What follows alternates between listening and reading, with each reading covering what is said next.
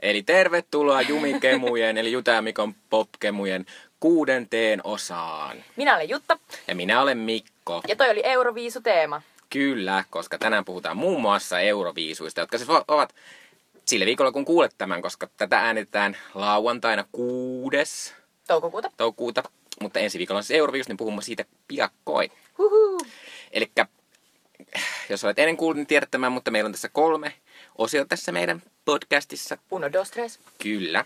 Eli ensimmäinen on Halo. Haloo. Eli missä puhutaan tämmöistä ajankohtaisesta ilmiöstä tai asiasta. Ja Joka meitä koskettaa. Kyllä, ja kiinnostaa. Ja sitten sen jälkeen meillä on tämmöinen pääpihvi tai pihvit. Tänään on tämmöinen double pihvi. Kyllä, On kaksi pihviä. Mm, Hyvä päivä. tulee maha täyteen. Jossa siis puhutaan äh, tä- tästä tuoreesta Get Out-elokuvasta, joka on siis Jordan Peelenin ohjelma tämmöinen mega-menestys kauhu elokuva.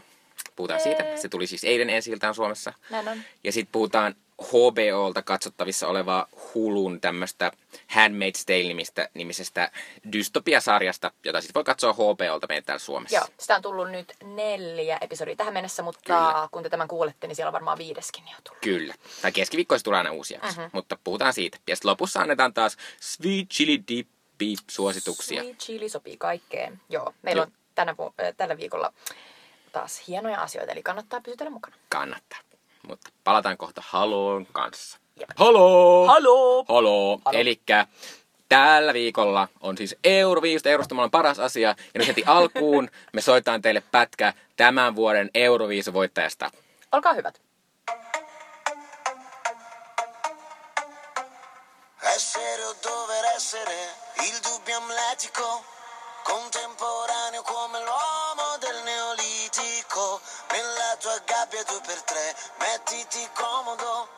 Intellettuali nei caffè, internetologi, soci onorari al gruppo dei selfisti anonimi. L'intelligenza è demode, risposte facili, dilemmi inutili. Ah ah ah cercasi Storie dal gran finale ruvettiin bilettää täällä Kyllä, obviously, kyllä. totta kai. Siis täällä kaikki lens. Tämä on myös tämmöinen uusi media-asia tässä meidän hienossa podcastissa sen takia, että tämä on ensimmäinen kerta, kun musiikkia soittiin tässä meidän Vitsi, podcastissa. me ollaan hyviä. Me ollaan todella hyviä. No siis Mikko, millä perusteella tämä nyt voittaa, koska siis me ei olla kuitenkaan mitään äh, ennustajaeukkoja täällä. Niin, mutta siitä se olen vähän ennustaja, joka Okei. aika monena vuonna mun suosikki No niin, voittanut eli, kyllä. Eli selitä.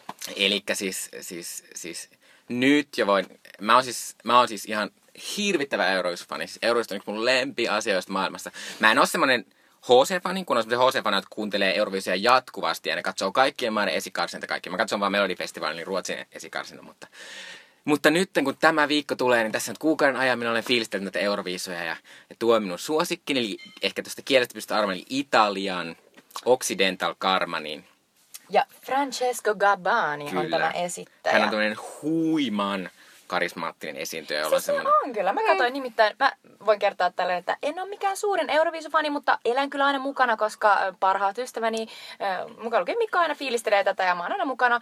Tulen katsomaan Euroviisuja, juon sen skumpan ja biletän ja, ja toivon, että sieltä tulee joku sellainen hyvä tanssibiisi, jota voi sitten eh, biletyttää jossain DTMssä. Kyllä. Mutta siis tämä biisi ja tämä esittäjä, tämä Francesco Gabbani, niin äh, kyllä nousi heti munkin suosikkeihin mm. silleen, että mä luulen, että tämä voittaa. Sen oli erittäin karismaattinen esiintyjä, sillä on sellainen kummallinen, vähän niin kuin pyjamasta tehty sellainen tota, niin kuin puku päällä. Ja sitten sillä on myös gorilla siinä lavalla. Kyllä. Hänellä on tämmöinen hassu tanssi myös, mitä hän tekee. Ja... Että ainut asia, mikä tässä on hieman ongelmana tässä Italian kappaleessa, koska Euroviisut nykyisin toimii niin, että on kaksi karsintaa, mm-hmm. eli kaksi semifinaalia ja sitten on finaali. Mutta koska Italia on tämmöinen Euroviisun suuri rahoittajamaa, niin Italia äh, pääsee suoraan finaaliin, eli ihmiset näkee sen vain kerran. Mikä on todettu, että viime vuosina, kun on tämä siviili tullut mukaan, niin kamala monena vuonna ei ole nämä isot maat, jotka pääsevät siis suoraan finaaliin, eli äh, Englanti, Italia, Ranska ja Saksa. Mutta Saksa on kuitenkin Espanja. voittanut tässä niin kuin, Kyllä. äh, lähi, lähivuosina, No eli, se nyt eli oli, Lena. joo. Eli sen takia mä uskonkin tähän, että, että tämäkin voi menestyä lähinnä Lenan takia. Että Hmm. Mä uskon, että se Mutta siis Italia on, se on minun suosikkini, niin se on aivan hullu ennakkosuosikki muutenkin. Okei. Muun muassa vedonlyöjät veikkaa, vedonlyöjät yleensä on veikannut aika hyvin näitä, Mhm. mm-hmm. niin vedonlyöjät veikkaa, että, että Italia menestyy. ja tota, myös fanit, koska on tämmöisiä kansainvälisiä viisu, on tämmöinen viisuyhteisö ja sitten on tämmöisiä maakohtaisia klubeja. Mhm. Ja sitten fanit aina tälleen keväisin, ne pitää, niin kuin maa, maaklubit pitää keskenään sen kokouksen, missä niin kuin äänestetään näitä Mikä on suosikkeja. niin kuin ja sitten, aina, sitten on semmoinen, semmoinen organisaatio, mikä kerää nämä yhteen ja sitten aina tulee tämmöinen niin kuin koko Euroopan Euroviisuvanien niin kuin top semmoinen lista. Joo. Ja tämä on siis, Italia on myös eh, fanien suosikki kappale aivan ylivoimaisesti. Eli Mikko, oliko tämä nyt niin, että ei ollutkaan mitenkään kauhean kova tipsi nyt sitten? No ei se nyt kauan tipsi ole, ei mulla ole mitään silleen, vaan sanon, että, että, että ainakin se on silloin kamala ennakkosuosikin asema, mikä yleensä kyllä Euroviisussa on hyvä merkki. Mm, no se on hyvä Mm. juttu, että vähän on tietysti paineita, mutta... On, mutta ehkä hän osaa ne kantaa. No, mutta jos hän ei ole niin sitten se ykkönen, niin, niin mi- minkä sä toivoisit niin sitten ehkä? Mm. No mä tykkään Belgiasta. Belgialla on semmoinen aika moderni semmoinen kappale, joka on ainakin hieno siinä videolla. Ja se kappalekin on ihan hyvä, mutta se on semmoinen tosi monotoninen laulaja-ihminen. Oi. Joten mä en ymmärrä, miten se voi toimia livenä.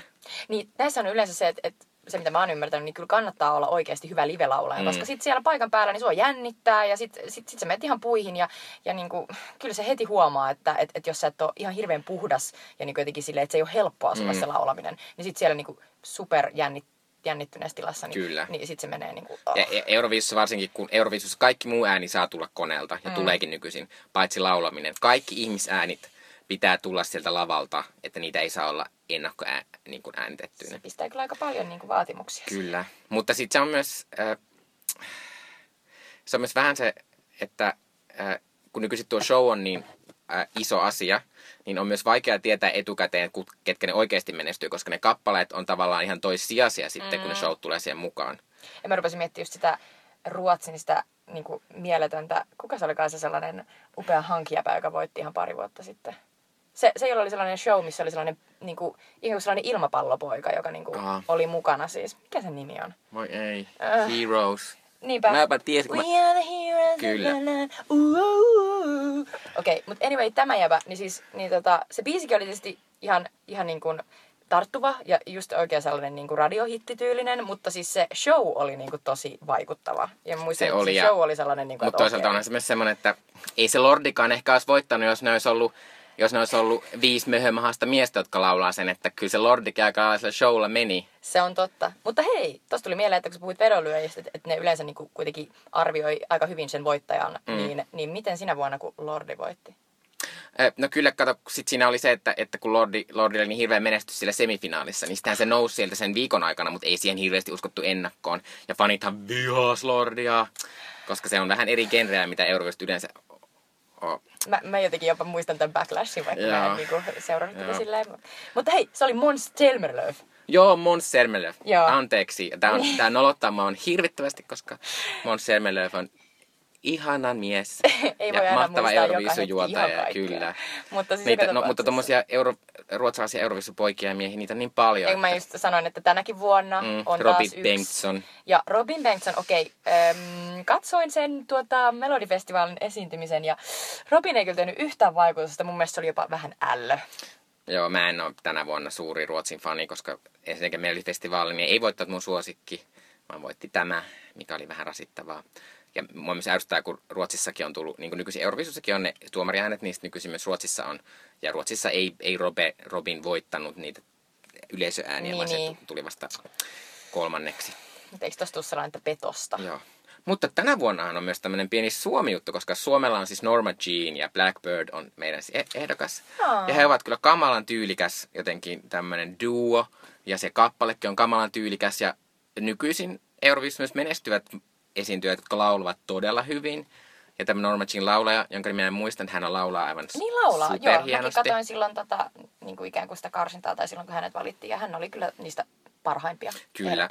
Ja sitten siinä on myös se, että, että tänä vuonna on selvästi opittu viime vuodesta, jolloin meillä oli Sancha. Mutta Sancha meininki oli se, että he luottaa tähän lauluun. Ei ollut tämmöinen show, vedän tämän tämmöisen poronnahkaharin päälle ja se on siinä silleen, se ei ole enää nykyisin tarpeeksi. Kukaan ei voi luottaa pelkästään siihen Ei. showhun. Ja sitten kaikki niin kunnia Sanchalle siitä, että hän, Siis hän lähti yrittämään. kyllä. Niin, Mm. mutta, mutta ikään kuin kun se lauluääni ei kestänyt ja sitten Mm. ikään kuin jo, se per, kappale perustui siihen singing away, niin Kyllä. sitten se, kun joka kerta se kiekasu ikään kuin meni ohi sen maalin, Mm. niin, ei se, ei se hyvältä vaikuttanut. Eli tänä vuonna Norma Jean pääsee myös niihin nuotteihin. Kyllä, ja siis ainakin siis, niin kuin Suomessa ollaan nyt vähän uutisoitu, niin kun siellä nämä toimittajat ovat päässeet katsomaan näitä harjoituksia, mm-hmm. mitä siis on ollut tällä viikolla siellä, siellä Ki- Kievissä ja Kiovassa, Kiovassa. anteeksi, Kiovassa, ja sitten eh, niin he ovat niin pisteyttäneet näitä, niin Suomi on se tosi hyvin, koska kuulemma Suomen show on tyylikäs ja hieno ja se video toimii ja kaikki on tuosta, oi ihanaa, voiko Suomi nyt menestys vähän sen. Wow, nyt tulee taas sellainen vähän niin kuin odotuksen sellainen läpätys rintaan. Kyllä. Mut sitten tulee ja taas, siis että voi ei. minä tässä tarkistin ennen kuin, ennen kuin äh, tänne astuttiin, niin Suomi on tällä hetkellä vedonlyöjien niin kuin noissa rankkäyksissä kahdeksantena, mikä on semmoinen It never happens to Finland, että Wow. mm, Toi kahdeksantena kuulostaa tietysti kelle tahansa niin kuin, missä muussa tahansa lajissa vähän silleen, että ei edes palkintosijoilla. Mutta, ei, tota, mut, mutta tietysti, tämä on ja, eri ja se on myös sillä, että vedonlyöjät on eri asia, mutta se kuitenkin on, että kun ihmiset uskoo siihen, Mhm. ja kyllä mä uskon, että Suomi tänä vuonna pääsee sen finaaliin, koska kahtena viime vuonna me nyt ei olla päästy, mutta mulla on kova luotto, että tänä vuonna kyllä päästään. Toivottavasti. Mä haluan nyt sä oot oikeassa. Mm. Mutta ihanaa, että Euroviisut ovat täällä taas. Tämä on ihan mun lemp- ensi viikko on mun lempiviikko, varsinkin mulla alkaa, mulla alkaa tiistaina lomaa, mulla on lomaakin ensi Sä viikolla. siis ja... lomalla ja, ja viisu huumassa. Kyllä. Siis Se on niin miten täydellistä voi elämä olla. Sitten sit vaan se sellainen sateenkaariskumppa kainaloon. Ja... Kyllä.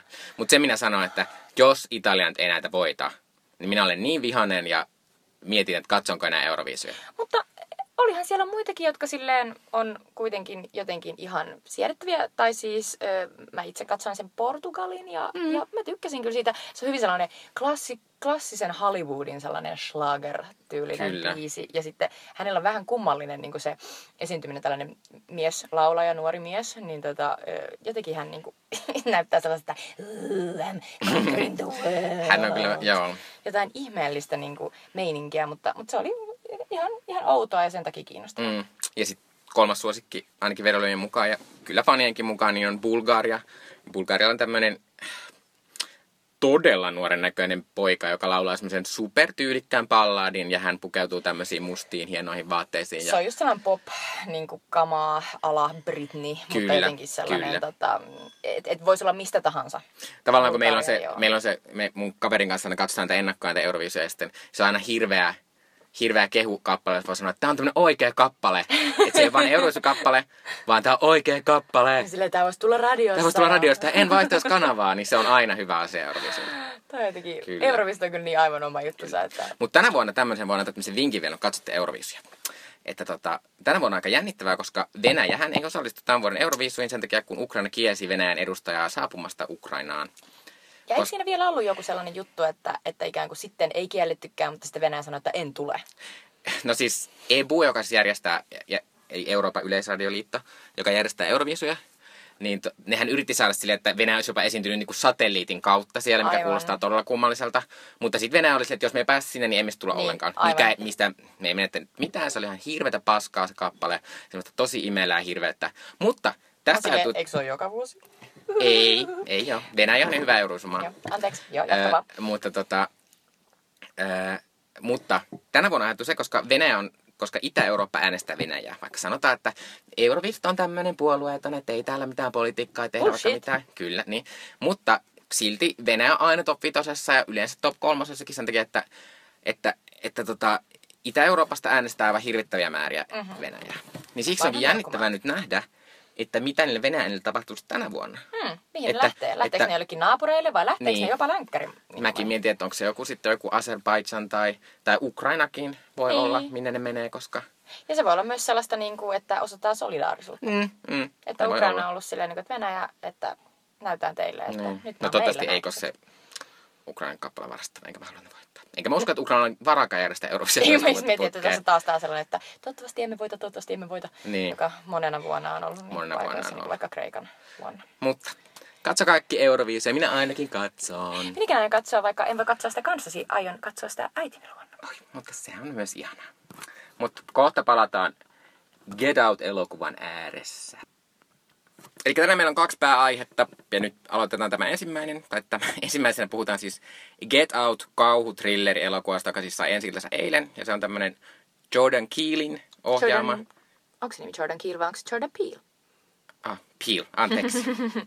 Minä voin selittää, miksi minulla meni sekaisin. Sen takia, että Jordan Peele, tämä ohjaaja, ohjaaja, on siis tunnetuin siitä, että hän oli tämmöisessä stand-up komedia sketchishows kuin and Peele. Niin tästä meni sekaisin sen takia. Joka siis on tämmöinen tosi mahtava sarja. Katsokaa sitä kaikki YouTubesta klippejä. Mutta siis tää on tämmöinen todella siis tämän kevään siis huippumenestys Amerikasta. Että se siis se maksoi se elokuva 4,5 miljoonaa ja se on Amerikassa tuottanut yli 170 miljoonaa. Että se on todella, todella, todella suuri menestys. Aivan älytön. Kyllä. Ja se johtuu siitä, että se ei ole vain perinteinen kauhuelokuva, vaan se kommentoi myös tämmöisiä rasismia ja tämmöisiä rodullisia ongelmia, mitä tummaiset ihmiset kohtavat ihan jatkuvasti arjessa. Kyllä, ja siis tämä elokuva periaatteessa juoni on niinku pääpiirteiltään niin, että tässä on Daniel Kaluuyan ja, ja Girlsista tutun äh, Alison Williamsin esittämät Chris ja Rose, nuori pari. Ja ne on lähdössä Rosein vanhempien luo. Ja Rose ei ole kertonut äh, vanhemmilleen väitetysti, että, että Chris on, on afroamerikkalainen. Ja, tota, ja niitä vähän, Chrisia vähän jännittää, että miten hänen vanhemmat ottaa hänet vastaan, koska Rose on siis valkoinen ihan todella vitivalkoinen tyyppi. Mutta hän lähtee kuitenkin ihan luottavaisena siihen, että he voivat yhdessä rakastuneet nuoret vakuuttaa nämä vanhemmat, että, että kaikki on ihan ok. Ja sitten ne saapuu sinne Rosin äh, vanhempien luo. Se on sellainen ihan käsittämättömän iso lukaali. Keskellä ei mitään, eli siinä ei ole lähestöllä ollenkaan mitään naapureita. Ja, ja sitten heti siellä pistää silmään, että siellä on esimerkiksi äh, Rosin vanhemmilla, jotka on todella, todella mukavia, siis todella niin kuin erittäin epäilyttävän mukavia, mm. niin heillä on siis kaksi Siis palvelijaa. mukavia kyllä semmoisella tosi rasittavalla vanhemmat yrittää olla tosi mukavia. Joo, eli tavallaan. vanhemmat yrittää olla sun kavereita ja niin Mm, tietää kaiken. kyllä. Ja tota, niin, niin heillä on kaksi palvelijaa, jotka on siis äh, mustia, ja, ja ne palvelijat käyttäytyy hieman oudosti. Mutta tämä on siis se Hieman lähtökohta, on vähän pieni mistä, sana, mutta mistä lähdetään niin tähän juttuun. Ja, ja, ja Chris on tota, hieman, hieman jännittyneenä sit siellä. Joo. Ja sitten tässä, me tässä nyt varoitetaan teitä kaikkia, että me aletaan puhua tästä silleen, kun me ollaan nähtä elokuva. Että tässä siis tulee juonipaljastuksia ja spoilauksia, että tästä eteenpäin me ei välitetä siitä, että oletko kuullut tämän ja nähtä elokuva Eli me et. halutaan nyt vaan suositella ja urgeta, että menkää ihmiset katsomaan. Tämä on oikeasti tämän kevään parhaita elokuvia. Me katsotaan hirveästi elokuvia ja me voidaan mm. niin kuin, vakuuttaa teidät, että menkää katsomaan, ette kadu. Ja, ja sen jälkeen voitte tulla kuuntelemaan uudestaan tämän meidän höpötyksen. Mutta nyt, jos ette halua spoilaantua, niin hypätkää eteenpäin. Seuraavassa ö, osiossa nimittäin puhutaan Handmaid's Taleista. No niin! Kyllä. Oh my god, mä oon niin innoissani, kun me päästään puhumaan tästä, koska siis mahtava elokuva. Siis me käytiin Niin eilen katsoa tää ja me tultiin sen jälkeen Tennarin ulkopuolella ja, ja tota, oli sellainen ihana alkuillan niin kuin hämy, että aurinko oli laskemassa, mutta oli vielä sellaista niin kuin, jotenkin sellaista kesäistä ja aurinkoista lämpimiä, ekoja lämpimiä päiviä tänä keväänä. Ja me vaan vaahdattiin ja fiilisteltiin ja naurettiin ja jotenkin, oh, se oli niin huikea kokemus. Kyllä, koska vaikka Get Out on jännittävä ja ää, pelottavakin välillä, niin se on myös todella hauska elokuva. Se on Ennen kaikkea hauskaa. hirvittävän viihdyttävä elokuva. Kyllä. Ja siis se on jännittä, että et jotenkin, tämä on just sitä kauhuelokuvagenreä, jota, jota mä rakastan. Eli, eli periaatteessa tämä ei edes ole ihan ta, niin kuin, tarkkaan ottaen kauhu, vaan tämä on enemmän sellainen jännitys mm. elokuva, jossa siis todella pitkään, pitkään niin kuin, luodaan sitä painetta ja jotenkin vaan venytetään ja venytetään. Ja sitten kun alkaa tapahtua, niin sitten se tuntuu tosi rajulta. Ja kaikki Joo. pienetkin tapahtumat osaa Ja sellaisen sitten siinä on niin valtavan jatkuvasti semmoinen tosi merkityksellinen musiikki soi semmoinen. Kyllä. Nyt on tosi outo meininki, nyt on tosi outo meininki. Ja, ja, ja sitten mä pidän niinku siitä, siitä kauhuelokuvien tai jännityselokuvien kerrasta, jotka siis, niinku, et, et parhaimmillaan se on nimenomaan sellaista yhteiskuntakriittistä, täysin suoraan jotain niinku olemassa olevia jännitteitä kommentoivaa. Ja sitten se kauhuelokuva on periaatteessa vaan sellainen vaate, joka on laitettu sen kommentaarin päälle, että et, et, et se on kauhua, mm. mutta oikeasti se käsittelee jotain ihan muuta, ja se on hyvin selvää. Ja pitää sanoa tässä silleen, että, että mä en itse asiassa ole mitenkään kauhuelokuvien ystävä. Mä en käy katsomassa kauhuelokuvia lähes ikinä. Että Mä katson tämmöisiä vähän, jotka saa kohua aikaa ja kehutaan hirveästi. Niitä mä katson, mutta mä en siis ole, en ole nähnyt mitään kirottuja, enkä ole nähnyt soota, enkä, enkä näitä, mitkä nyt on ollut sitten sitä puhdistuksen yö, mikä nämä onkaan, mikä on ollut tämmönen nä- tosi menestyksekäs. En ole nähnyt niitä mitään, mutta tämä oli tämmöinen, niin kuin, että ihan hyvin voi mennä katsomaan, vaikka olisi, olisikin vähän säikky. Siinä on niitä säikkykohtauksia, ehkä vähän turhaakin, mutta, tota, mutta muuten se on, ei ole kovin pelottava niin kuin semmoinen kuin teinityttö Jutan vieressä, kun leffa loppui, niin oli sitä mieltä, että eihän tää ole yhtään pelottavaa. se oli mahtava odotukset kaukos silleen, että miksi ketä ei porata koko ajan päähän? Silleen, Nähtiin vaan kerran aivot. Niinpä, miksi täällä olisi kiduttajia? Niin. Okei, okay. mutta siis tota, tosta tuli way mieleen, että, että voidaan heti puhua tästä, että eh, vieressäni siis Tennarin kolmas salissa oli sellainen nuori jäbä, joka siis Tämä on jotenkin tosi sulosta myös. Hän siis otti monta kertaa niin kännykän esille tämän elokuvan aikana, jolloin mulla tuli vähän sellainen, että jännittääkö tällä hetkellä, kun on pakko ottaa se kännykkää vähän niin kuin pa- pa- paeta sinne. Mutta siis hän oli laittanut noiden kännykän niin kuin valot vähän silleen himmeelliksi, mm. että I am considerate, mm. although I'm still doing this. Niin en mä tietenkään jaksanut ruveta täteilemään. Mä olin vaan silleen, että no jos sä et halua imeytyä tähän elokuvaan, niin fine. Mm. Ei se ole multa pois. Toi häiritse mua, koska sulla on toi niinku tolleen dimmattuna toi valo. Mutta vähän tuli sellainen, että et sä nyt oikein voi päästä tähän elokuvaan kiinni, mm. jos sä koko ajan pakenet johonkin. Mutta ehkä häntä pelotti se myös. Niin, mä uskon kanssa, että se voi olla sellainen pelotusjuttu, koska mm. niinku, aika monesti niinku, ihmiset vaikka niinku, just sulkee korvia tai laittaa väli silmät kiinni, jos niitä pelottaa, niin hän, hän katsoo kännykkää. Kyllä. Out siis jatkaa tätä, tämän, siis, tämän ohjaan Jordan Peelin komediasarjassa se on tämmöinen, joka, joka varsinkin kommentoi hirveästi, ne sketsit kommentoi niin kuin vähemmistöjen asiaa ja, ja äh, afroamerikkalaisten ihmisten elämää ja homojen elämää ja kaiken maailmassa outoja tämmöisiä tilanteita. Niin tämä tavallaan jatkumoa sille, koska tämä nimenomaan kommentoi äh, semmoista rasismia, mitä tummaiset vielä nykyisinkin kohtaa. Ja se ei välttämättä ole semmoista tosi päällenäkyvää ja semmoista niin kuin, tavallaan se voi olla vähän semmoista jopa hyvää tarkoittavaa, millä tavalla se tulee esiin. Niin kuin, mm-hmm. Tässä on sellainen mahtava potpurikohtaus, missä, missä, se, missä Chris tapaa tämän Rosin monia tämmöisiä vanhempia vaaleisia sukulaisia ja sitten heillä kaikilla on tämmöisiä Tiger Woods on kyllä mun lempipelaaja. Ja, ja, sitten, silleen, oi että, että sulla on kyllä tosi tosi iso haba. Kyllä, ja että, ja että, että, että jos olisin pystynyt, olisin kyllä äänestänyt Obamaa kolmannen kerran. Kyllä, tämä oli Rosin isän kommentti, kyllä. Jo, josta Rose myös puhui etukäteen silleen, että oi että isäni tulee rakastamaan sinua, hän hyväksyy sinut tietenkin, koska hän on liberaali, hän olisi äänestänyt Obamaa kolmannen kerran. Ja siis... koko tämä, niin kuin, he ovat niin liberaaleja. Tässä siis annetaan, niin kuin, nostetaan sitä odotusta katsojalle, että voi ei, että et, et, et ne tulee olemaan, olemaan vähän shokissa, kun tämä Rose tuo tämän äh, niin kuin, tummaisen Chrisin yhtäkkiä sinne kotiin. Mutta sitten kun ne vanhemmat onkin silleen, että ai kato, äh, Chris, tervetuloa, ja ne ei niinku reagoi siihen mitenkään, niin siinä vaiheessa pitäisi myös hälytyskellojen soida. Eli ikään kuin se, mun mielestä tämä ohjaaja, joka on myös käsikirjoittanut jutun, yrittää sanoa myös, että jos meillä on jengi, jotka näyttää siltä, että ne on värisokeita, niin se on myös niinku oikeasti hälytyskellojen paikka, koska oikeasti siinä on kyse jonkin sortin petoksesta. Mm. Että, koska oikeasti yhteiskunnassa on ihan helvetisti niin kuin nimenomaan tällaiseen rotu, rotuerotteluun ikään kuin tietyllä tavalla perustuvia asioita, jotka on siellä jossain kaukana jenki niin kuin yhteiskunnan niin kuin siellä, ne on olemassa ikään kuin ne rakenteet. Ja jos me yritetään sanoa, että niitä ei ole ollenkaan olemassa, niin joku on tosi pahasti pielessä. Mm. Jos sun, pitää tehdä niin paljon, jos sun pitää tehdä niin paljon töitä, niin kuin ne vaan koko ajan tekee sitä, että nyt pitää olla tälleen kivasti ja olla tosi tälleen. Joo, joo, ja ei ole ollenkaan niin, musta. Että jos sun on... pitää koko ajan tehdä sen eteen työtä, niin se ei selvästi ole oikea, oikea asia sulle. Ja koska tämä on kauhuelokuva, tai jännityselokuva, niin heti käy ilmi, että okei, että niillä on ihan omat, omat niin kuin suunnitelmat tälle tota, Chrisille. Ja tota, mä, mä en tiedä, miten, miten niitä suunnitelmia voisi kommentoida muuta kuin, että, että öö, tuli mieleen skientologia. Mm, aika monella tavalla, eli, eli nämä on tällainen upea systeemi, joka ei ehkä, niin kuin kai, se, se, ei kestä ehkä päivänvaloa ihan totaalisesti, jos me ruvetaan miettimään, miten se oikeasti toimii. Sitä. Mutta se toimii niin, että siis ilmeisesti tämän Rosin isoisä on aikanaan kehittänyt tällaisen systeemin, jota siis hänen ö, lapsensa ja tämän vaimo, mm. ymmärtääkseni, mm. eli nämä Rosin vanhemmat ikään kuin toteuttaa. Eli, eli sellaisille vanhoille valkoisille niin kuin rikkaille tyypeille niin tehdään sellainen aivoleikkaus, ja jossa heidät ikään kuin siirretään jonkun tällaisen nuoren, salskean, hyvinvoivan mustan tyypin ikään kuin aivoihin. Eli, eli, eli tämä musta tyyppi äh, ikään kuin lobotomisoidaan niin, että sinne jää ihan pieni pieni, tässä elokuvassa käytetään jotain sellaista, jotain slither tai flicker of niin kuin you,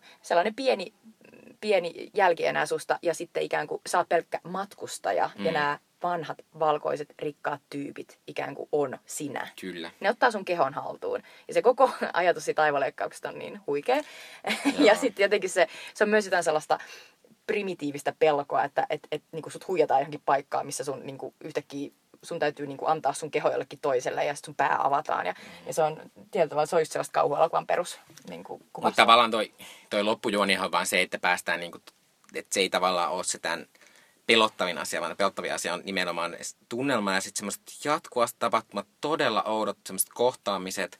Varsinkin ne kohtaamiset, niin kuin, kun se Chris kohtaa niitä, niiden tummaihoisia palvelijoita, niiden Rosin vanhempien, mm-hmm. ne on aivan hirvittävän pelottavia, kun ne koko ajan käyttäytyy todella oudosti. Kyllä, tässä on ehdottomasti oudoimpia tyyppejä varmaan Rosemary's Babyn niin kuin jälkeen, koska Rosemary's Babyssä, kun tota, toi Mia Farrow on raskaana ja sitten sen naapurusto siinä talossa, joka on oikeasti joku tällainen saatanan kätyreiden niin kuin kokoontumispaikka, niin ne hymyilee koko ajan sellaista niin kuin diabolista hymyä ja fiilistelee, ja loput sille käy ilmi, että okei, että ne oikeasti haluaa tietysti ottaa sen niin kuin lapsen ja mm. antaa sen saatanalle.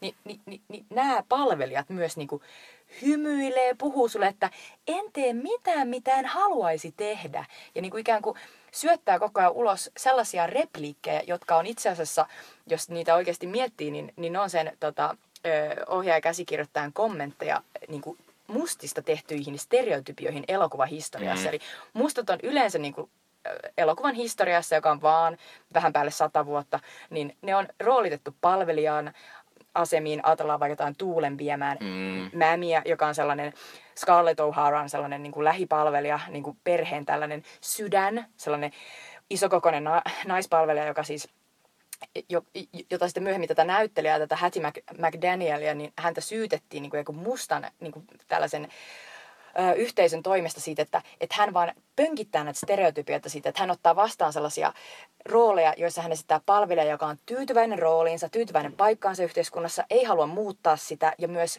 nimenomaan, että I don't do anything that I wouldn't want mm. to do myself. Eli, eli va- ja vaikka... että myös se, että, että tummaiset kuvataan semmoisina niin kuin tavallaan kiltteinä, että ne on niin perheenjäsen. Minä jonkinnäköisenä niin kuin, siis ihan tai tuohon sopii niin kuin... se, kun Octavia Spencer juonti, juonti Saturday Night Lifea pari viikkoa sitten, ja hänellä oli tämmöinen mahtava monologi, jossa oli silleen, että, että hän kertoi, että, että, että, että hän on sitten 16 kertaa sairaanhoitaja elokuvassa, mutta ensin, sitten kerran, kun hän esitti palvelijaa, niin hän sai Oscarin. niin. Joo, toi oli ihan kertoo sitä, että, että, se, se on myös sitä samaa, että, että, että afroamerikkalaiset tummaiset näyttelijät usein myös roolitetaan tuommoisiin niin palvelija ja tam- tavallaan just tuommoisiin työntekijärooleihin, kyllä, niin kuin niin, sairaanhoitajiksi, mutta myös palvelijoiksi. Kyllä, kyllä. Tuollaisiin äh, alemman niin kuin yhteiskuntaluokan rooleihin. Kyllä. Ja siis toi oli myös tällainen näpäytys tähän Hattie McDanielin suuntaan, koska Hattie McDaniel on ensimmäinen afroamerikkalainen esiintyjä, joka sai ikinä Oscarin. Se oli sivuosasta tässä tuuleviemässä. Se oli palvelijan mm. roolista. Mutta siis äh, Jordan Peele on todellakin äh, nähnyt, lukenut. Se, se on siis todellakin, tämä elokuva on oikeasti sellainen jonkinnäköinen sekoitus ja amalgaami tätä kaikkea niin kuin mustien kuvausten historiaa, ikään kuin elokuvahistoriassa. Ja se on, se on todella niin kuin herkullinen, mehukas piivi, kun sitä alkaa oikeasti silleen mutustella. Ja tämän elokuvan jälkeen ensimmäinen leffa, joka mulle tuli mieleen, jonka mä katsoin välittömästi kotona, oli, oli tota, vuodelta 67 oleva klassikko Oscar-elokuva Guess Who's Coming to Dinner, jossa siis on täysin sama asetelma, musta mies, valkoinen nainen on rakastuneet, ne menee valkoisen naisen kotiin pyytämään tämän vanhemmilta siunausta niille mm. avioliitolle. Ja siis periaatteessa tämä Get Out on oikeasti eh, ihan niin kuin remake tästä Who's Coming to Dinnerista, jossa siis voidaan katsoa, että jopa nämä, tämän valkoisen tytön vanhemmat, joita esittää Catherine Hepburn ja Spencer Tracy, niin ne on tismalleen samannäköiset kuin tässä Get Outissa. Tämän, tämän tota, Rosen vanhemmat. Siis, niillä on samanlaiset lasit, siis se Rosen... Äh, äh, Rosin isällä ja sitten sillä isällä. Spencer Tracyllä on joo. samanlaiset lasit ja blondi tukka. Ja mä vielä katson, että Catherine Keener niin korkeinen poskipäineen ja niin kuin ruskeinen hiuksineen on ihan samannäköinen kuin Catherine Hepburn. Ja mä oon silleen, että, että tää on ihan selvä tällainen hauska inside joke. Kyllä. Ja se on myös tavallaan vaikka mä en ole katsonut noita, mutta tavallaan tämä tuli just oikeaan aikaan ainakin minulle, koska mä katsoin Season-festivaaleilla, kävin katsomassa I Am Not Your Negro-dokumentin, jossa, katsoin, jossa, sen myös. joka on mieletön dokumentti. Ja siinä kuvattiin myös paljon sitä, että kuinka kulttuurissa on käsitelty tummaista ihmistä, kun Joo. heitä on juuri käsitelty tämmö, tällä, siis tällaisten roolien kautta. Stereotyypitellen niin kuin nimenomaan tällaisena joko joko sellaisena täysin lauhkeana lampaana tai sitten jotenkin silleen vaarallisena. Ja nimenomaan tässä Guess Who's Coming to Dinner, Dinner-elokuvassa, joka siis äh, oli hirveän edistyksellinen aikanaan, niin siinä on aivan käsittämättömiä niin kuin, reploja. Muun muassa tämä äh, kirkasotsaiseksi äh, ikään kuin esitetty tämä äh, valkoisen perheen valkoinen tytär sanoo muun muassa jossain vaiheessa äh, vanhemmilleen, että, että Dad, it never occurred to me that I might fall in love with a negro. Ja sitten, ja sitten tä, tällaista, tällaista niinku dialogia siinä on. Ja sitten yksi parhaimpia asioita, mitä siinä käy, on se, että, että tota, Catherine Hepburnin esittämä tämä äiti tälle tyttärelle, niin, niin hän yrittää niinku puhua tälle Spencer Tracyn esittämälle miehelle silleen, että etkö ymmärrä, että meidän tytär, tytär ei näe niinku ollenkaan ihonväriä, että, että se ei ole hänelle ollenkaan asia. Ja sitten hän on niinku super ylpeä, että etkö ymmärrä, miten me olemme onnistuneet tässä meidän kasvatuksessamme. Mm. Että me olemme kasvattaneet tästä lapsesta aidosti värisokean liberaalin. Ja se, se, se, se on siis täysin sellainen, nyt kun sitä katsoo vuonna 2017, se vaikuttaa aivan uskomattoman epärehelliseltä ja sellaiselta, että et jes, että, että tämä yksi henkilö tulee niin kuin ikään kuin kaatamaan koko sen 200 vuotta orjuutushistoriaa, joka Jenkeillä on. Mm. Ja jota suoraan kommentoidaan myös Get Outissa, kun ne Chris ja Rose pyörii siellä niiden valkoisen, va, valkoisten tota, sukulaisten niin kuin, luota toiselta mm. toiselle siellä pihalla. Ja yksi sanoo sille, että hei, että 200 vuotta on mennyt, mutta hei, nyt black is in fashion. black is in fashion. niin kuin, että se oli suora kommentti mm. tähän ajatukseen, että hei, että, että niin kuin, jotenkin kaikki on niin kuin, pois pyyhitty, koska mä oon valkoinen ja sanon niin. Mm. Mutta se... Äh toi on tavallaan ehkä tämän elokuvan suurin ansio kuitenkin, että silleen muuten se on vaan semmoinen täysin viihdyttävä. Että jos sä et tavoita tota tasoa siitä elokuvasta, niin on se silti hyvä elokuva. Ja, mutta se, se... ja siinä, siinä on käytetty tosi hyvin, niin kuin, mä katson aika paljon kauhuelokuvia, niin siinä on käytetty tosi kauniisti ja hienosti säästellen kuitenkin. Vai siinä on paljon niitä niin pelottelukohtiakin, mutta siinä käyttää kuvakulmia ja, ja niin sitä etäisyyksiä ihmisten välillä just sellaisella tosi ahdistavalla tavalla ja ikään kuin nimenomaan peitetään paljon asioita niin, että sulla tulee sellainen klaustrofobinen olo, että mä haluaisin nähdä enemmän tai mä haluaisin päästä tästä mm. pois. Mm. Ja, ja niin kuin jotkut ihmiset tuodaan niin lähelle sitä kameraa, että sä oot että herra Jumala, että voinko mä perustaa? Ai niin, mä oon elokuvateatterissa, mä en voi. Eli, eli sitä sellaista jännitettä ja sitä niin kuin ahdistavuutta tuodaan ihan sellaisilla klassisilla puhtailla elokuvan tekemisen keinoilla, kuvilla ja äänillä. Ja se on niin kuin hienoa. Mm. Ja pitää myös sanoa tässä, että tässä on muutenkin semmoista, paitsi että ne et, palvelijat käyttävät tosi odosti, niin siinä on jatkuvasti semmoisia tosi kummallisia. Siinä on, tässä siis on tämmöinen juoni, että, että tämä siis on psykiatri, tämä Rosin äiti, Kyllä, Catherine Keener. Kyllä, ja hän siis, hän siis kun Chris tupakoi, niin hän sanoi, että mä voin hypnotisoida sinut, että, että sit sä pääst eroon tästä tupakasta. Ja se on ihan järkyttävän hieno, hieno mun mielestä hypnotisointikohtaus, kun sitten loppujen lopuksi se uppoaa semmoiseen Sunken Place-nimiseen paikkaan, joka on vaan semmoinen. Sitten tuli mieleen se, mikä on se elokuva, missä Gary Jones esittää semmoista miehiä jahtavaa alieneja. joo, siis se on toi tota... Öö, Under the Skin? Joo, Under the joo, Skin. Joo, mun tuli kanssa sama. Niin sehän joo. oli tosi hieno. Mutta muutenkin se oli tosi hieno. Ja sitten siinä oli myös semmoinen mahtava kohtaus, missä ne pelaa semmoista, jostain syystä ne valkoiset hullut ihmiset pelaa semmoista jotain mykkäbingoa siellä. Joo, se on olennainen mykkäbingo, mutta oikeasti, oikeasti tota, se onkin sellainen äh, huutokauppa, mm. jossa tämä Rosin isä äh, niin kun, laittaa, siellä on sellainen kuva, näytetään kuva siitä Chrisistä. Ja, ja sitten ääneti ne käy kauppaa siitä ja Chris myydään, annetaan mm, niin kuin eniten kyllä. tarjoavalle. Että kenen kroppaan tämä vanha valkoinen ihminen sitten pääsee? Tai siis just toisinpäin. Ei kun just toisinpäin, että kuka, just toisinpäin. kuka pääsee tähän Chrisin kroppaan. Mutta siis joo, toi, toi kohta, missä toi äh, Catherine Keener hypnotisoi äh, tämän Chrisin, ja siis sen hypnotisoinnin pointti on tietysti ei parantaa häntä vaan tupakasta, vaan nimenomaan tehdä hänet alttiiksi tälle upealle lääketieteelliselle mystiselle menetelmälle, mm. jonka, jonka tämä perhe on kehittänyt, niin siihen asti tämä elokuva on ollut, sanotaan, aika realistinen. Mm. Siinä ei tapahtunut juuri mitään, mikä olisi voinut olla silleen niin kuin yliluonnolliseksi koettua. Ja sitten yhtäkkiä tämä Catherine Keener sanoo, että, että niin kuin, now you sink in. Mm. Ja sitten tämä epää vaan silleen, että mitä? Ja se on silleen, sink. Ja sitten oikeasti yhtäkkiä se maailma muuttuukin maagiseksi. Ja tämä Chris vajoo, niin kuin Mikko sanoi äsken, sen laiskalinnan läpi sellaiseen mustaan paikkaan. Ja sitten se voi nähdä sen tavallisen maailman siellä jossain vähän niin kuin vähän niin kuin sä joutuisit television sisään ja sä näkisit telkkariruudun. Mm. Ja sä näkisit siitä silleen, että okei, siellä on edelleen ihmiset jossain kaukana, mutta mut mul, mä en pysty sanomaan niille mitään, koska mä oon TV-ssä. Ja TV ei ole mikään sellainen kaksisuuntainen media. Mm. Että joku voi vaan katsoa sinne TVn sisään ja katsoa sitä ohjelmaa, mutta se ohjelma ei voi millään tavalla niin kuin, kommunikoida sille katsojalle. Mutta tarkoittaa, oliko se käytännössä niin, että sitten se on se tavallaan se olemus ja elämä, minkä se sitten kokisi, jos se, jos se olisi Joo. onnistunut Mä ajattelin kans noin. Joo. joo. Mä ajattelin, että, että, että sitten, sitten jos Chrisille tehtäisiin tämä Coagula-niminen upea skientologin kuulostava juttu, tämä operaatio, niin sitten Chris joutuisi katsomaan elämää tuollaisen telkkariruudun läpi. Mutta tämä TV-fiksaatio oli muutenkin tällä Jordan Peelillä kova, koska tota, Chrisillä oli sellainen taustatarina, jossa se oli kattonut telkkaria pienenä ja samaan aikaan sen äiti oli joutunut liikenneonnettomuuteen ja kuollut.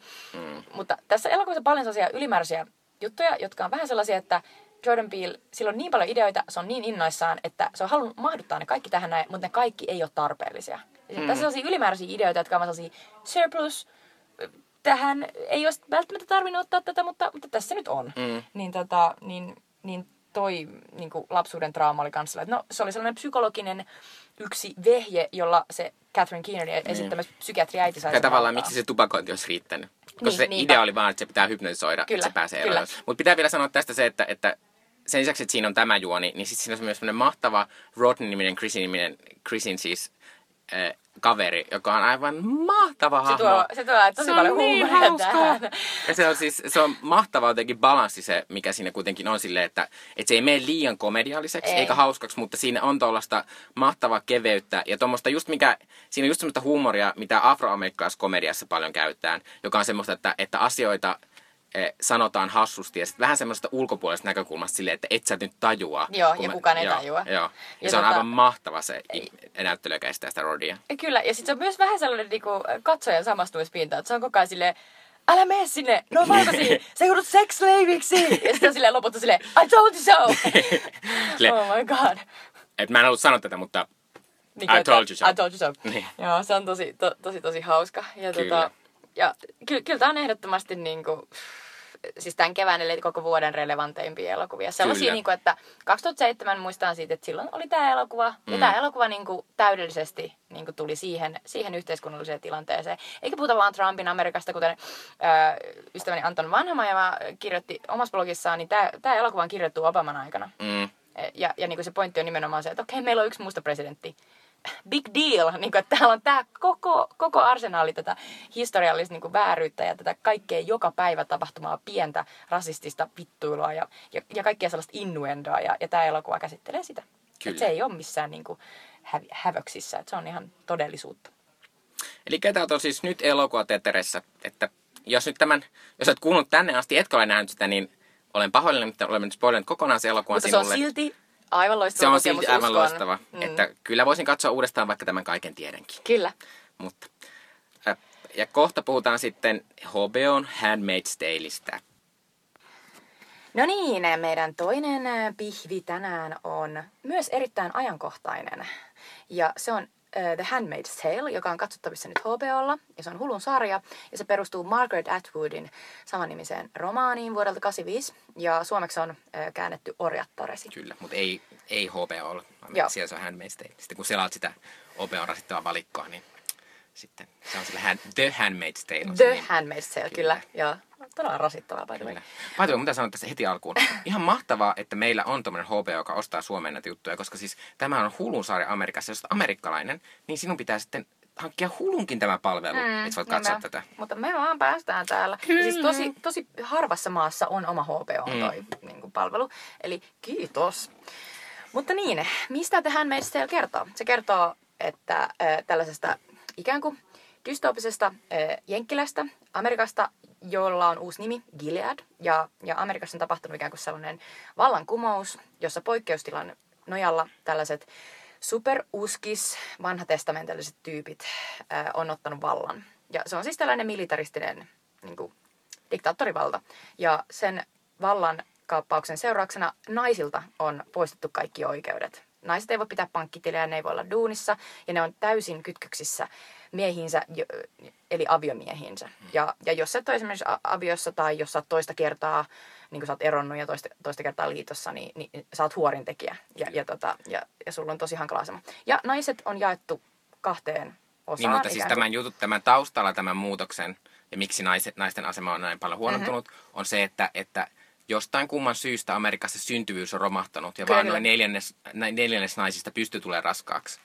Ja siis tässä äh, kirjassa myös ja, ja sitten tässä sarjassa tähän mennessä, niin se on asetettu vähän sellaiseksi niin kuin mystiseksi, että niitä naisia syytetään siitä, että, että, että syntyvyys on romahtanut, Mm. mutta niin kuin koko ajan on vähän niin kuin kielen päällä, että mutta entä jos ne miehet on tullut steriileiksi? Mhm. Mm-hmm. Oikeasti. Entä jos se on niiden miesten vika? No, anyway, tässä päähenkilö on äh, nimeltänsä Off Fred, eli suomeksi Frediläinen. Hän on siis eh, Fred-nimisen miehen kotiin kuuluva tällainen orjatar, Mm. jonka tehtävä on siis tuottaa tälle Fredille lapsia. Ja Fredille ja Fredin- hänen vaimolleen. Joo, lapsia. Fredillä on siis vaimo, äh, Serena Joy, niminen nainen, ja, ja siis äh, he aina tie, tiettyyn aikaan kuusta, eli, eli ikään kuin tämän äh, Frediläisen äh, ovulaation aikaan, niin he tekee tällaista outoa rituaalia, missä tämä Fred, Fred panee tätä orjatarta ja sitten vaimo pitää tätä orjatarta käsistä Mm. kiinni. Et se on ikään kuin sellainen he, miehen ja vaimon yhtyminen, mutta siinä välissä on tämä orjatar, joka, josta tulee sitten se kohtu, joka Mm. kantaa sen lapsen. Eli näistä naisista, jotka ovat joutuneet tähän orjattaren asemaan, niin he, he, he eivät ole enää ihmisiä, he ovat ikään kuin sellaisia käveleviä kohtuja. Mm, kyllä. Ja he ovat siis, eli periaatteessa ne naiset, jotka pystyvät synnyttämään vielä, niin he, he, he, heidät on ali- alistettu tämmöiseen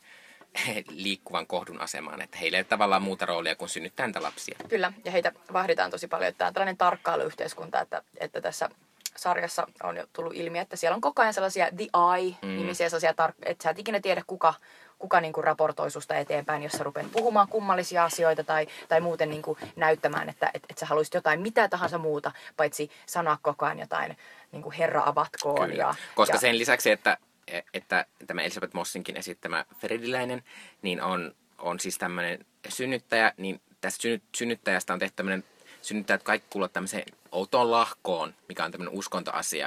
Että heillä on kaikilla tämmöinen punainen kaapu päällä ja sitten semmoinen, mikä Hilkka. se hilkka, semmoinen suuri hilkka, joka peittää heidät. Ja sitten he osallistuvat tämmöisiin todella kummallis, kummallisiin rituaaleihin jatkuvasti. Ja joista yksi on sellainen, että, että, että kun, kun joku, joku yleensä, siis mies on, on havaittu te- te- tekevän väärin, eli vaikka, vaikka sanotaan, he- että hän on raiskannut. Mm. Ja me ei voida millään tietää, että onko hän raiskannut vai ei, koska kyseessä on tällainen niin kuin, diktaattorivalta, jo, Mm. jossa, jossa ei voi yhtään tietää, että et, et, et onko joku oikeasti tehnyt jotain vai halutaanko hänestä vaan päästä eroon. Mutta joka tapauksessa tämä mies, joka on sitten rikkonut tätä, näitä niin kuin pyhiä lakeja vastaan, niin tuodaan näiden orjattarien ikään kuin luokse ja nämä orjattaret saa tehdä tietyn aikarajan sisällä hänelle mitä tahansa. Eli se on ikään kuin kuolemantuomio näiden orjattarien kautta. Mutta siis äh, vielä selvennykseksi, yhteiskunta on siis jaettu sillä tavalla äh, äh, niin kuin hyvin äh, selkeisiin osiin, että kaikilla on selkeä rooli ja näitä selkeitä rooleja, äh, varsinkin naisilla, kuvastaa tietynväriset asut. Eli meillä on sellaisia tätejä, mä en muista mikä se on englanniksi, mutta sellaisia... Martha.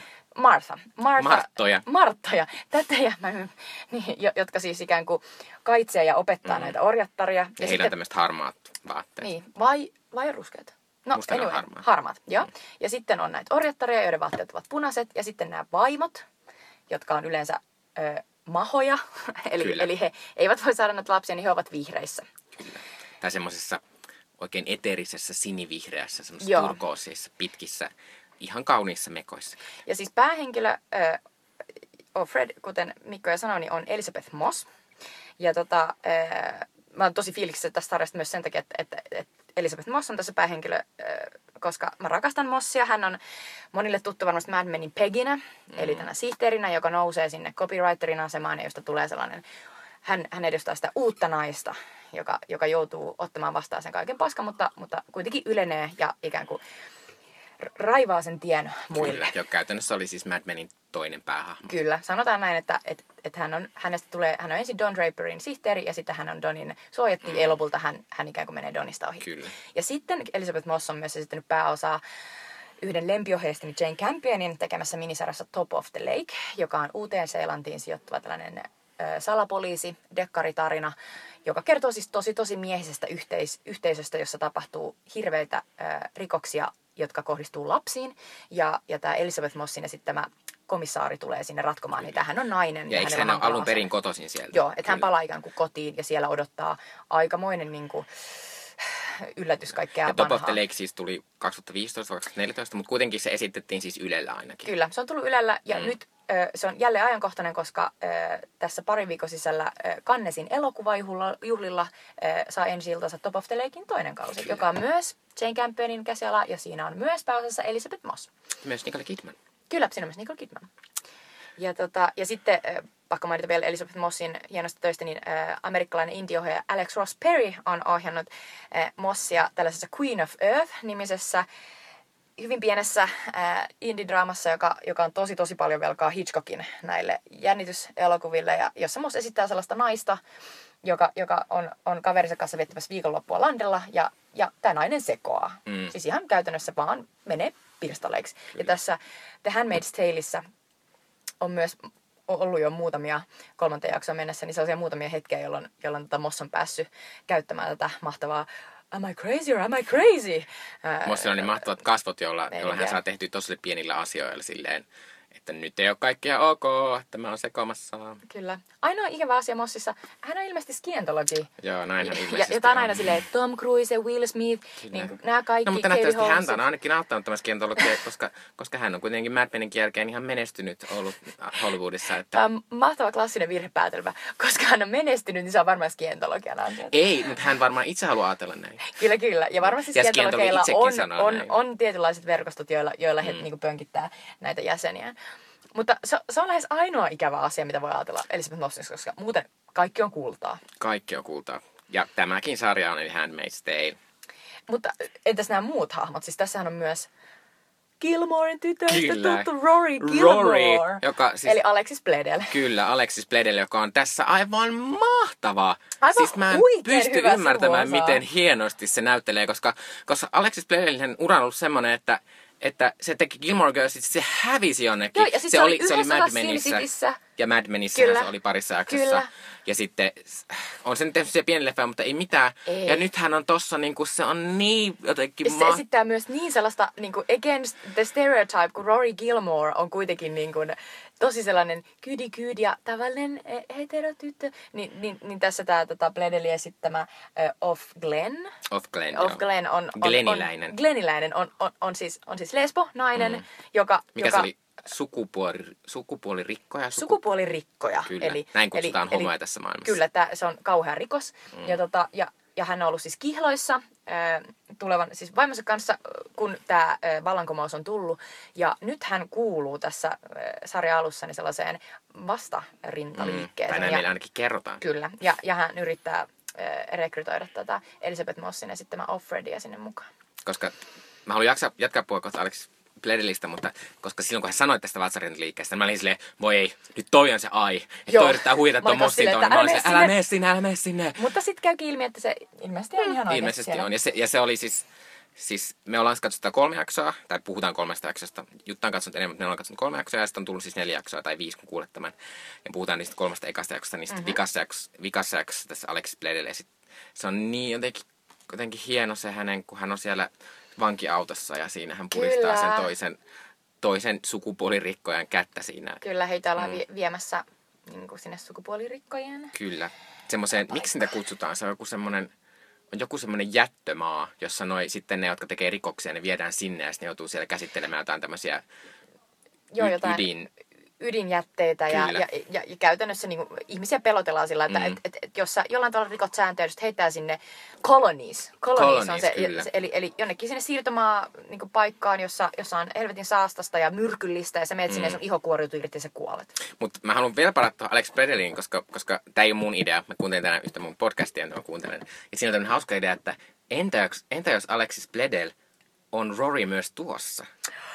Koska sehän on periaatteessa se maailma, missä ne asuu. Ne mm. idylliset talot siellä, sehän on aika lailla semmoinen... Se on aika saman tyylinen kuin se outo niin kuin Fantasyland, missä miss, miss, miss Gilmoren tytöissä seikkaillaan. Kyllä.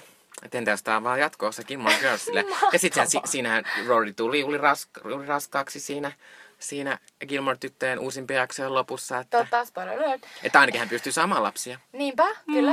Ja siis todellakin sä et voi joutua ilmeisesti tässä tota, Handmaid's Tale maailmassa niin sinne orjattareksi, jos et saa ihan todistetusti hedelmällinen. Kyllä, eli nä, sun on pitänyt saada lapsi aiemminkin. Niin, tai sitten jollain oudolla tavalla ne voi varmaan niin kuin sitten Kyllä, tarkastaa sen. varmaan. Mut, joo. Todella outo meininki. Mutta mä haluan puhua tästä, se, se on siis, se on maht, tosi hienosti, se on siis, vaikka, vaikka nyt puhutaan tästä tä- tälleen niin kuin se olisi joku kauhean viihdyttävä, jännittävä tämmöinen sarja, se on myös todella ahdistava sarja, se on jatkuvasti aivan järkyttävä ahdistus, se, ahdist, ja se koko se kulttiasia, ja siinä on mahtava se semmoinen Undoubtin, Un, Un, Undoubt, niminen näyttelijä, joka esittää semmoista täti Lydia, joka on siis näiden, näiden, siis näiden orjattarien kouluttaja. kouluttaja. Joo. Ja hän on aivan mahtava näyttelijä. On. Hän on siis, jo, sitten kun katsotte Leftoversia, niin kaikki lopulta tulevat katsomaan, koska se on maan paras sarja, niin se esittää siinä tuommoista samantyyppistä, aivan käsittämättömän hullua ihmistä. Joo. Ja se on niin pelottava Se on siinä. todella, se on todella pelottava tässäkin. Ja siis, ja tää sarja on, on, niin kuin sanottiin tuossa alussa, niin Get Out on, on tosi ajankohtainen ja, ja, ja, niin on tääkin sarja, koska siis tää sarja periaatteessa kuitenkin käsittelee sitä, että, että mitä, mitä voi ikään kuin tapahtua, tässä niin kuin leikitellä ajatuksia, mitä voi tapahtua, jos, se, jos vähennetään naisten oikeuksia mm. tarpeeksi. Eli, eli otetaan kokonaan pois ne. Ja, ja tässä niin kuin Trumpin äh, valtaannousun jälkeen niin oli tällainen Women's March, jossa muun muassa äh, ihmiset jen, Jenkeissä piti kylttejä, missä luki silleen, että tehdään orjattaresi äh, romaanista jälleen fiktiota Kyllä. joka oli lähinnä se, että otettiin kantaa siihen, että miten republikaanit ja, ja, ja Trump on, on halunneet vähentää naisten oikeuksia tehdä abortteja mm. ja, ja muutenkin niin kuin oikeuksia hallita omaa kehoaan. Ja, ja, ja Trump on myös ikään kuin leikannut tällaisilta, tällaisilta äh, kansainvälisiltä järjestöiltä rahoituksen, jot- jotka siis Mm, jollain tavalla niin kyllä. kuin promotoi aborttia tai, tai auttaa, auttaa naisia, jotka, jotka on ikävässä tilanteessa. Mutta muuten kun tässä, paitsi että tässä on tämä tämmöinen syntyvyysasia ja tämmöinen naisen hallinta omasta kropastaan. Naisen mu- biologinen kohtalo, josta puhutaan. Kyllä. Niin tässä on myös tosi mielenkiintoinen muutenkin tämä tämmöinen sukupuolien asetelma, koska siinä periaatteessa on silleen, että että siinähän on pääasiassa pelkästään naishahmoja siinä sarjassa. Mm. Ja ne naiset vahtii toisiaan ja, ja se on se, että siinä on se, äh, on se Frediläisen se emäntä tavallaan, mm. joka on semmoinen aivan hirveä ihminen, joka sitten jossain vaiheessa kohtelee häntä hyvin, kun hän luulee, että Fredillä on raskaana, kun sillä on myöhässä menkat. Ja sitten kun hän ei enää olekaan, niin sitten hän niinku tyli... Niinku, Hän sulkee tota Kyllä, Fre- hu- huoneeseen. huoneeseen Ja sitten siinä on se mahtava koko se seksijuttu. Eli se seksijuttu toimii niin, että, että se vaimo pitää sitä Frediläistä sylissään. Aivan niin kuin, Ja sitten se joo. mies, jota esittää siis Ralph Fiennesin, Fiennes, Ralph Joo. Fiennesin veli. Ray Jos- Fiennesin Joseph veli, Fiennes. Joseph Fiennes. Joo. Kyllä. Ö, niin sitten hän niinku panee vaatteet päällä sitä, sitä Frediläistä ja sitten hän pit, tavallaan, että hän on sinne välikappalaan heidän kahden välillä. Joo, Mutta niin kuin sitten, siinä, sitten siinä kolmannessa jaksossa on sellainen mahtava kohtaus, missä sitten yksi näistä, näistä orjattari, orjattarista niin synnyttää. Ja siinä on sellainen mahtava juttu, että ne orjattari, se orjattari synnyttää sen yläkerrassa, mutta alakerrassa sitten nämä tämmöiset mahot naiset, Ne vaimot. kauheata sanotaan. Ihan hirveä sana. Niin, no, se on niin- Kyllä, se on niin mutta tuota, niin, niin, niin, niin, he sitten esittävät tämmöistä outoa synnytystapahtumaa siellä. Että nekin hekin on että hengitä, hengitä, Niin, että hengitä. yritä kestää, Kyllä. vaikka et synnytäkään oikeasti. Ja sitten kun tullaan ihan siihen, niin kuin, että nyt se lapsi on jo silleen tulossa ulos, mm. niin siinä vaiheessa tämä vaimo, joka silleen on saamassa tämän ko- kohdun lapsen, niin se kiipee sen orjattaren niin kuin ikään kuin päälle mm. sinne yläpuolelle ja on silleen push! Ja sitten se yhtä aikaa myös ponnistaa, kun tämä orjatar ponnistaa. Ja, ja se, on, se on kaikella tavalla niin häiritsevä Oh, se se, se, siis- se, se tilanne, että se on, se on sellainen, että tekee mieli vaan niinku läpsiä kaikkia naamia, olla silleen, get over it, että se tajuu miten sairasta Joo. tää on. Ja siis se oli mahtavaa, kun siis mä en heti tajunnut, miten sen tapahtui. Mä olin se, että miksi ne on käy, käyttäytyy noin noi sinipukuisetkin tolle oudosti. Ja sitten mä olin yhtäkkiä se, oh my god. Että tää on Aivan. tämmönen näytelty synnytys. Kyllä, kyllä. Samalla kun toinen synnyttää sen yläkerrassa. Ja niin kuin toi suggestion voima, se on myös hauska, koska se kuitenkin aika moniin us- uskon lahkoihin liittyy sellainen, että, että sä voit niinku ajatella, että sä voit puhua kielellä tai mennä se omaan se transsitilaan, niin sit samaa tuollaista subjektiivista meininkiä, niin kuin onko tossa, kun ne, ne myös ne or, muut orjattaret kannustaa sitä synnyttävää orjattarta silleen, breathe, breathe, Kyllä. breathe, push, push, sellaista ihan järkyttävää chanttaamista. Jos mä olisin niinku synnyttämässä, niin mä varmaan niinku ampuisin ne kaikki. Mä olisin silleen, että nyt hiljaa. Ne vaan huutaa ja sekoilee, eikä niistä ole mitään apua. Mutta sitten siinä, sit siinä, se on myös toinen, täm, toinen hieno juttu, mikä liittyy just näiden kahden eri naisryhmän niin suhteeseen. On, on se semmoinen värien käyttö, kun heillä on siis tämmöiset, tosi tämmöiset tavallaan, jotenkin tulee jotkut se, semmoiset tosi siistit, hienosti tehdyt vaatteet näillä, Näillä vaimoilla. vaimoilla, on jotka on tosi hienon väriset. leikatut ja- juu, ja niinku ja he ovat tosi tämmöisiä hillittyjä. Mutta sitten näillä orjattarilla on semmoinen, se ei ole vaan punainen, vaan se on semmoinen ruskea verenpunainen, mikä tavallaan Se on on se, että... Kyllä, sitähän se on, koska sitähän Mm. se on, koska se on se niiden suurin myös häpeä sitten loppupeleissä, että ne saa myös ne, sen lisäksi ne voi saada lapsia, mikä on tämä lahja heiltä, mutta heillä on Mm. myös tämä hirvittävä tilanne, kun he sitten saavat tämän seksin jälkeen sitten kuukautiset, ja se on sitten täysin kuukautisveren värinen se niiden vaate. Kyllä, eli, eli se on vähän niin kuin se niiden, niiden häpeä. Eli, eli jos he eivät tule raskaaksi, vaan saavat menkat, niin, niin, niin ikään kuin siitä muistutetaan koko ajan siinä. Kyllä. Se on totta, se on hyvä pointti.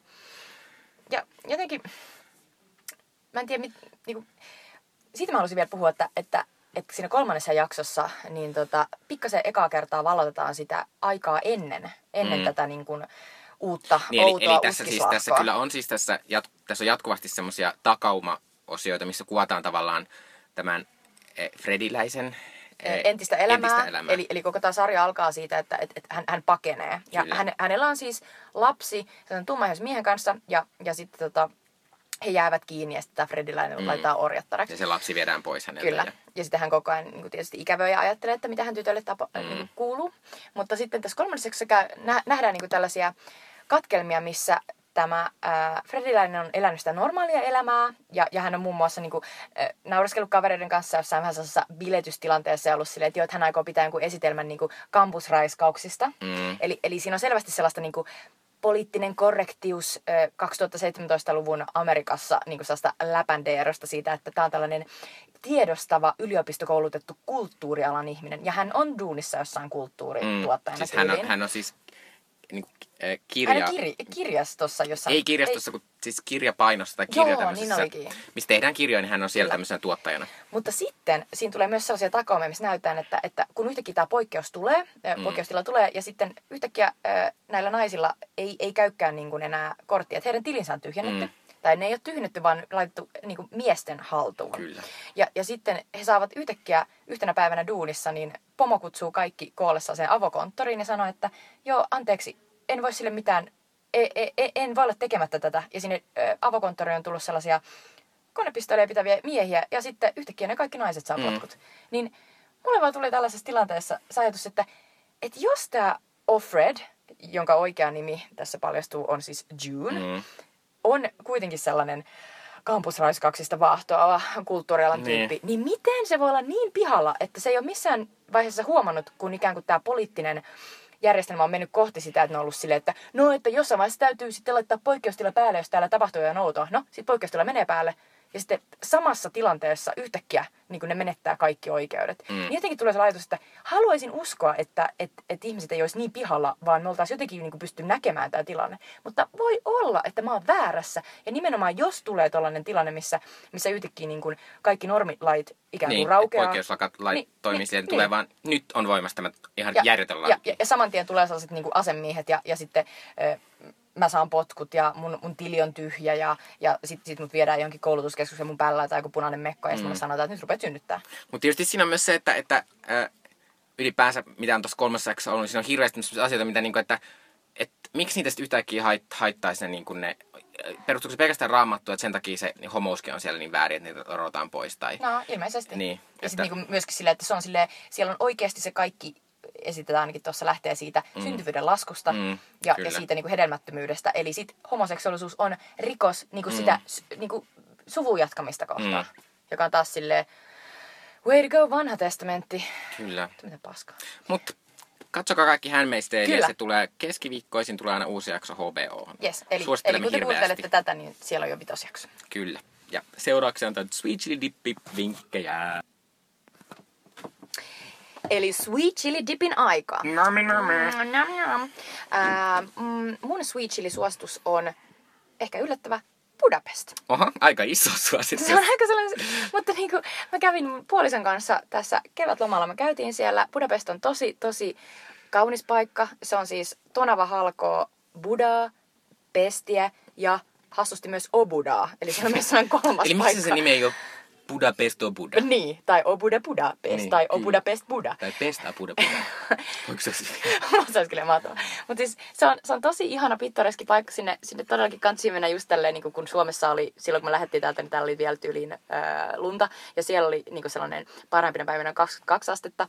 Se on vanha kylpyläkaupunki, se koko kaupunki aikanaan roomalaiset on rakentanut sen sellaisten kuumien lähteiden päälle, niin siellä on siis, siis kymmeniä kylpylöitä, jossa voi vaan mennä lillumaan ja nauttia sellaisista parantavista vesistä, jotka kylpylästä äh, vaihtellen tuoksuu ihan erilaiselta. Eli me käytiin yhdessä kylpylässä, sellaisessa ihanassa Kellerit-kylpylässä, joka toimii Lewis Andersonin The Grand Budapest Hotellin, joka on niin söpö. Mm. Niin sit siellä se vesi tuoksui sellaiselta eukalyptusmaiselta ja sellaiselta, että kyllä nyt todellakin kaikki verenkierto ja muu vilkastuu. Ja sitten me käytiin sellaisessa toisessa kylpylässä, Tsetsenin kylpylässä, jossa tuoksu vaan märät kananmunat.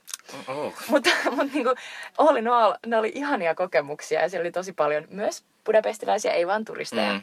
Ja sitten mm, Budapest muutenkin, se on tosi sellainen hyvä paikka niin lähteä kaupunkilomalle ihan vaikka vaan viikonlopuksi, koska se ei ole liian laaja.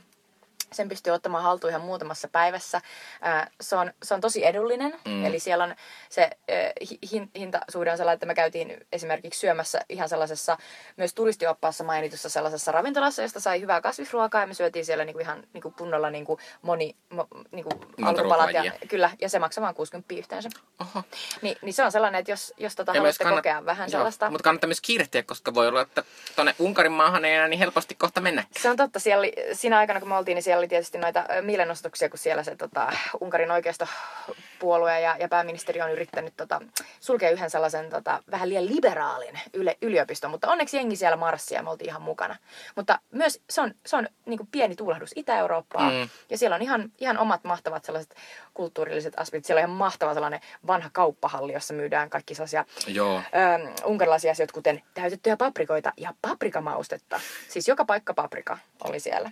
Ja mä oon itsekin käynyt siis, siis Unkarissa, siitä nyt on siitä nyt on jo, tai siis Budapestissa olen käynyt, mutta siitä nyt on jo kuusi vuotta aikaa, mutta voin myös suositella tämmöistä, olin siis silloin vaihdossa ja tein tämmöisen road tripin, joka oli yllättävän hieno, eli kävin Viinissä, Prahassa ja Budapestissa, koska mm. ne ovat kaikki semmoisen vaan aika lyhyen äh, bussimatkan päässä toisistaan, Joo. että se on tommonen helppo, jos haluaa tehdä tuommoista vähän kaupunkitrippailua. Mutta Budapest oli hieno ja mä tykkäsin myös siitä, että se ei ollut, kun Praha on niin kiilotettu ja semmoinen Mm-mm. niin turisti, niin ainakin silloin kun mä kävin tietysti hirvittävän monta vuotta sitten, niin siinä oli kuitenkin vielä semmoista aiteutta ja semmoista, että sieltä tuntuu, että voi vielä löytää jotain juttuja, semmoisia aitoja kokemuksia. Oli. Mikä... Ja, siis, ja siis yksi asia, mikä se oli täydellinen, joukkoliikenne.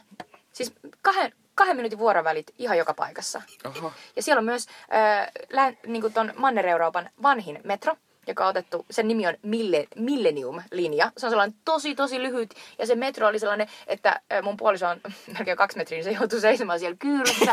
ja se oli niin kuin jotenkin maailman söpö ja pittoreskein metro. Oi. Mutta jos haluatte kokea näitä asioita, niin käykää Budapestissa. Kyllä. Se oli oikein kiva. Ja Itä-Eurooppahan nyt on trendikäs. Ja minun suositukseni on tämmöinen, mitä voi kokea ihan omalta kotisohvalta. Eli vaikka me nyt puhutaan koko ajan tämmöistä uusista sarjoista, niitä tulee nyt, mä en ymmärrä, miten tänä keväänä niitä voi tulla näin Siis miten paljon. kukaan ehtisi katsoa nämä kaikki, se on ihan... Siis ensi viikolla alkaa sairasta. Master of None, eli Aziz Ansaarin tämmönen, joka on, joka on tämmönen hitti, niin siitä tulee uudet jaksot ensi, Joo. ensi viikolla Netflixiin, mikä on silleen, mistä löytää kaiken tämän ajan, kun tuo ulkonakin on näköjään ihan kaunista. Kyllä, ja American Godskin on alkanut. Kyllä, kyllä. Mutta minä nyt silti tämänkin uhalla annan teille uuden äh, tota, äh, sarjasuosituksen. Eli HBOsta löytyy tämmöinen Animals-niminen komediasarja. Ja Animals on tämmöinen animaatiosarja, jonka ovat tehneet Mike Luciano ja Phil Mazzese niminen, niminen tämmöinen koomikko äh, duo.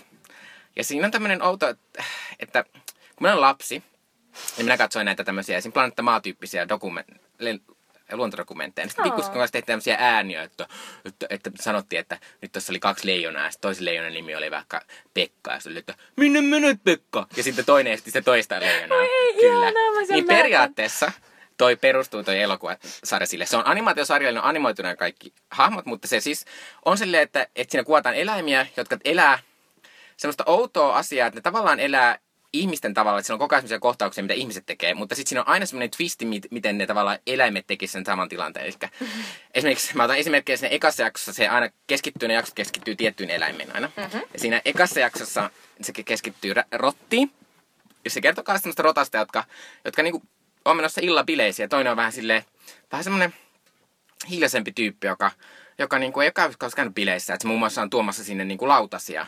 Niin kuin, että tämä on tämä mun party sit mitä mä tuon tänne. Niin se, että älä, älä ole se tyyppi, joka tuo lautasia, tuolla on tylsi asia. Mutta sitten se on silleen, no mut musta nämä on käteviä, että ei tarvitse lattialta syödä. Ja sitten no tuo sitten. Näin. Mutta sitten paljastuu, että, että, että, että, tota, että sitten lopulta se bileissä paljastuu, että tämä Phil, tämä joka toi niitä lautasia, niin hän ei ole ikinä tehnyt lapsia. Koska siinä, siinä on tämmöinen mahtava juttu, missä, koska rotathan äh, siis lisääntyy tosi nopeasti, niin siinä se on kirjoitettu niin, että, että ei harrasta seksiä, vaan aina hankitaan lapsia. Aivan. Eli sitten tämä idea on sitä, että Filin nyt pitää saada hankkia lapsia. Kyllä. Ja sitten se Filin kaveri, niin sitten se, hank, sit se yllättäen hankkii lapsia siellä, siellä niinku, tai tekee lapsia siellä bileissä. Mutta koska tää, nämä rottia, niin bileen aikana muun muassa se, se, se lapsi, jonka se synnyttää, niin se kasvaa aikuiseksi. Ja siinä on mahtava kohta, että sitten se Phil menee etsimään se kaveri ja sitten tekee ruokaa siellä se lapselle. Ja se on teini-ikäinen se lapsi, ja sitten ne on Niin. siellä silleen, riitelee siellä silleen tälleen. Ja sitten lopussa vielä tulee silleen, että sitten se, Phil, sit se sen kaverin tytär onkin semmoinen tyyppi, jonka kanssa siis samoissa bileissä se Phil sitten loppujen lopuksi tekee lapsia. Oh my god! Joo.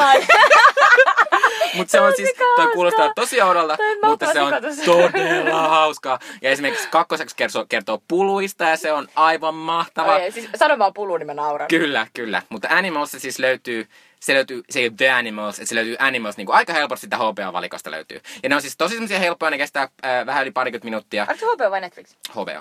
Okay. Kyllä. Ja sitten tässä on vielä tämmöinen, että, että vaikka ne on tämmöisiä, mä en ollut ikinä kuullut näistä tekijöistä, niin heillä on muun muassa sen sarjan aikana, niin sen sarjan, sarjan ninä animaatioima ääninä on muun muassa Jessica Chastain, Aziz Ansari, eh, Jonah Hill, Michael Pitt. Okay. Usher, Oh. R&B-tähti. Yeah, yeah. Kyllä, yeah, yeah.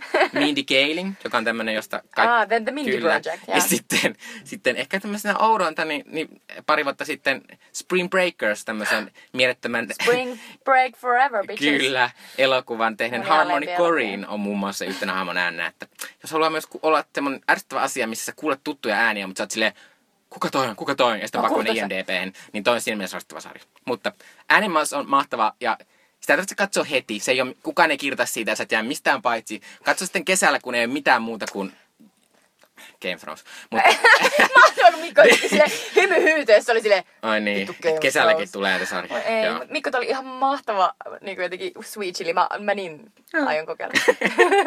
niin, eli kyllä. Mutta kiitos kun kuuntelitte taas. Niinpä, kiitos. Jo kuudes Ootte ihan jakso. parhaita. Me ollaan niin fiiliksissä, että, että joka kerta kun laitetaan ne tulos, niin jotkut on kuunnellut näitä. Kiitos. Mutta palataan taas parin viikon päästä ja toivottavasti kesä on mahtavaa ja Italia voittaa Euroviisut. Joo, Italia voittaa. Yes. Kyllä. Moikka. Hyvä. Moi moi.